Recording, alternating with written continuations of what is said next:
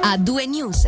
Su Radio Ticino da A2 News apriamo ora l'attualità regionale. In primo piano abbiamo la pandemia. Oggi i nuovi contagi giornalieri in Ticino hanno raggiunto la cifra record di 2021. Alla veloce crescita dei casi non ha seguito fortunatamente un aumento della pressione sul settore ospedaliero, dove si è registrato un calo dei pazienti Covid. Oggi 158, 2 in meno di ieri. Inoltre sono calati anche quelli in reparti di cure intense, con 5 persone in meno rispetto a ieri. Attualmente in questi reparti ci sono 12 persone. Si diffondono anche i contagi nelle case anziani, con 4 nuovi positivi fra i residenti e 2 nuove strutture coinvolte. 14 le strutture coinvolte per un totale di 27 residenti positivi, 25 dei quali vaccinati. Fortunatamente la maggioranza è asintomatica e in pochi casi si riscontrano lievi sintomi. La pandemia sta causando problemi al traffico ferroviario. Infatti numerose quarantene e isolamenti portano le FFS a non escludere di ridurre le corse, anche se questa sarebbe la soluzione più drastica. In Ticino l'eventualità si è già paventata, infatti la linea Tilo S40 è totalmente soppressa tra Como San Giovanni e Varese e la linea S10 è parzialmente soppressa tra Chiasso e Como San Giovanni. L'ufficio stampa di Tilo ha confermato queste disposizioni fino a domenica 9 gennaio, come comunicato giovedì 30 dicembre. Inoltre da noi contattato ci ha confermato che modifiche alle misure indicate saranno valutate a seconda dell'evolversi della situazione. Passiamo al turismo. Nelle vacanze invernali il Ticino non ha sorriso quanto durante l'estate. Con lo scoppio della pandemia ci si era abituati a numeri da record, ma la mancanza di neve e i timori legati alla variante Omicron hanno influito sull'affluenza dei visitatori durante questa prima parte di stagione fredda. Interpellato dai colleghi di Radio 3i, il direttore di Hotelleri Swiss Ticino, Lorenzo Pianezzi, ha dichiarato che questo non è certo un inverno da incorniciare. Intanto è giunta un'altra reazione dopo la decisione del Consiglio di Stato di introdurre l'obbligo di mascherina dalla prima elementare a partire da lunedì prossimo. Il dottor Roberto Ostinelli, noto perché contrario alle misure anti-Covid e autore di un ricorso al trama sulla stessa decisione inizialmente prevista solo per le scuole medie, questa volta ha lanciato un'iniziativa rivolta ai genitori. Il medico Momò li ha invitati a inoltrare alle direzioni scolastiche un documento che si rifà al codice civile e a quello delle obbligazioni. In sostanza, tramite l'azione delle famiglie, il dottor Ostinelli intende scaricare in toto la responsabilità della salute psicofisica degli allievi su chi dirige le scuole. E dunque abbiamo chiuso la prima parte dell'attualità regionale dedicata esclusivamente alla pandemia. Adesso arriva The Reason degli Obstank e poi apriremo la seconda parte dedicata all'informazione di casa nostra. A2 News.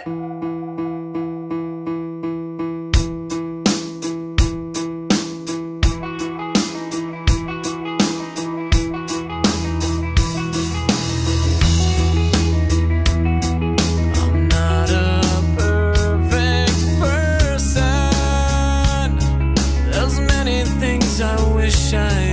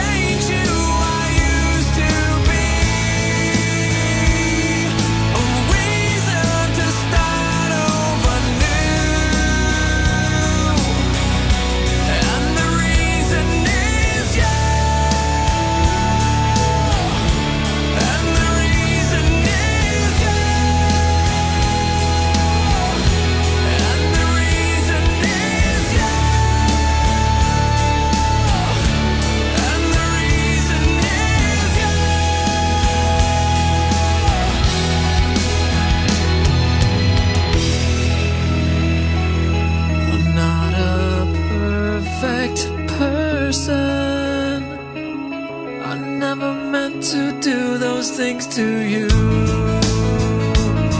And so I have to say before I go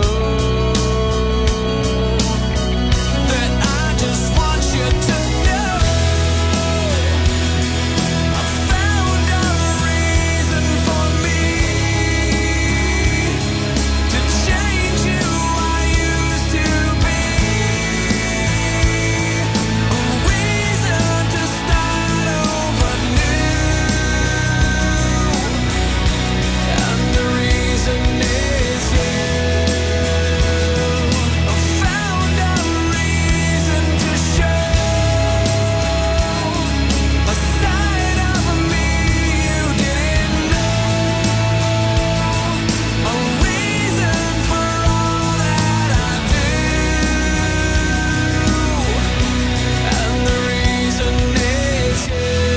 Ad A2 News su Radio Ticino continua la cronaca regionale e in questo momento ci spostiamo nel Mendrisiotto. Infatti il distretto PPD della regione di confine alza la voce contro la realizzazione di una corsia per i camion sulla 2 tra Mendrisio e Chiasso, e lo fa lanciando una petizione, rivolta alla popolazione sulla piattaforma Change.org, nella quale chiede al Gran Consiglio e al Dipartimento del Territorio di agire con le autorità federali al fine di stoppare il progetto. Sentiamo la presidente distretto PPD del Mendrisiotto, Valentina Rossi. La petizione è arrivata dopo che come distretto PPD del Mendrisiotto ci siamo già mobilitati con i nostri rappresentanti sia a Berna e a Bellinzona più volte, l'ultima delle quali tramite un'interrogazione dei nostri deputati a Bellinzona, Maurizio Agostoni, Giorgio Fogno e Luca Pagani, proprio che chiedevano al Consiglio di Stato di intervenire su questa cosa. In questi giorni è arrivata una risposta che ci ha lasciato un po' basiti, nella quale il Consiglio di Stato ha detto che praticamente non conosceva dell'esistenza di questa problematica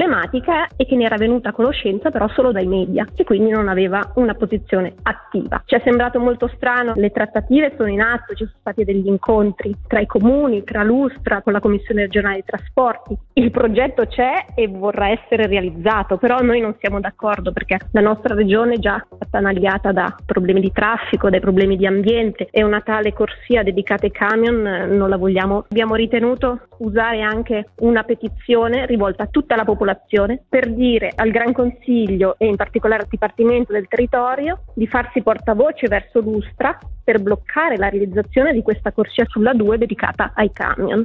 Parliamo ora di condizioni climatiche. A sud delle Alpi non è ancora arrivata l'attesa nevicata al suo posto, si sono invece palesate forti raffiche di vento che hanno costretto Meteo Svizzera a diramare un'allerta di livello 2 per tutto il cantone. Per capire cosa significa questo sentiamo da Locarno Monti Matteo Buzzi. Abbiamo diramato un'allerta di grado 2 per tutto il Ticino e ci attendiamo appunto delle raffiche di vento massime nelle zone esposte, in pianura tra i 60 e gli 80 km/h, in montagna tra gli 80 e i 100 km/h. Tratta di un livello 2, quindi moderato, però localmente se ci sono degli oggetti che non sono particolarmente fissi possono sicuramente crearsi dei disagi, però non ci attendiamo danni particolari.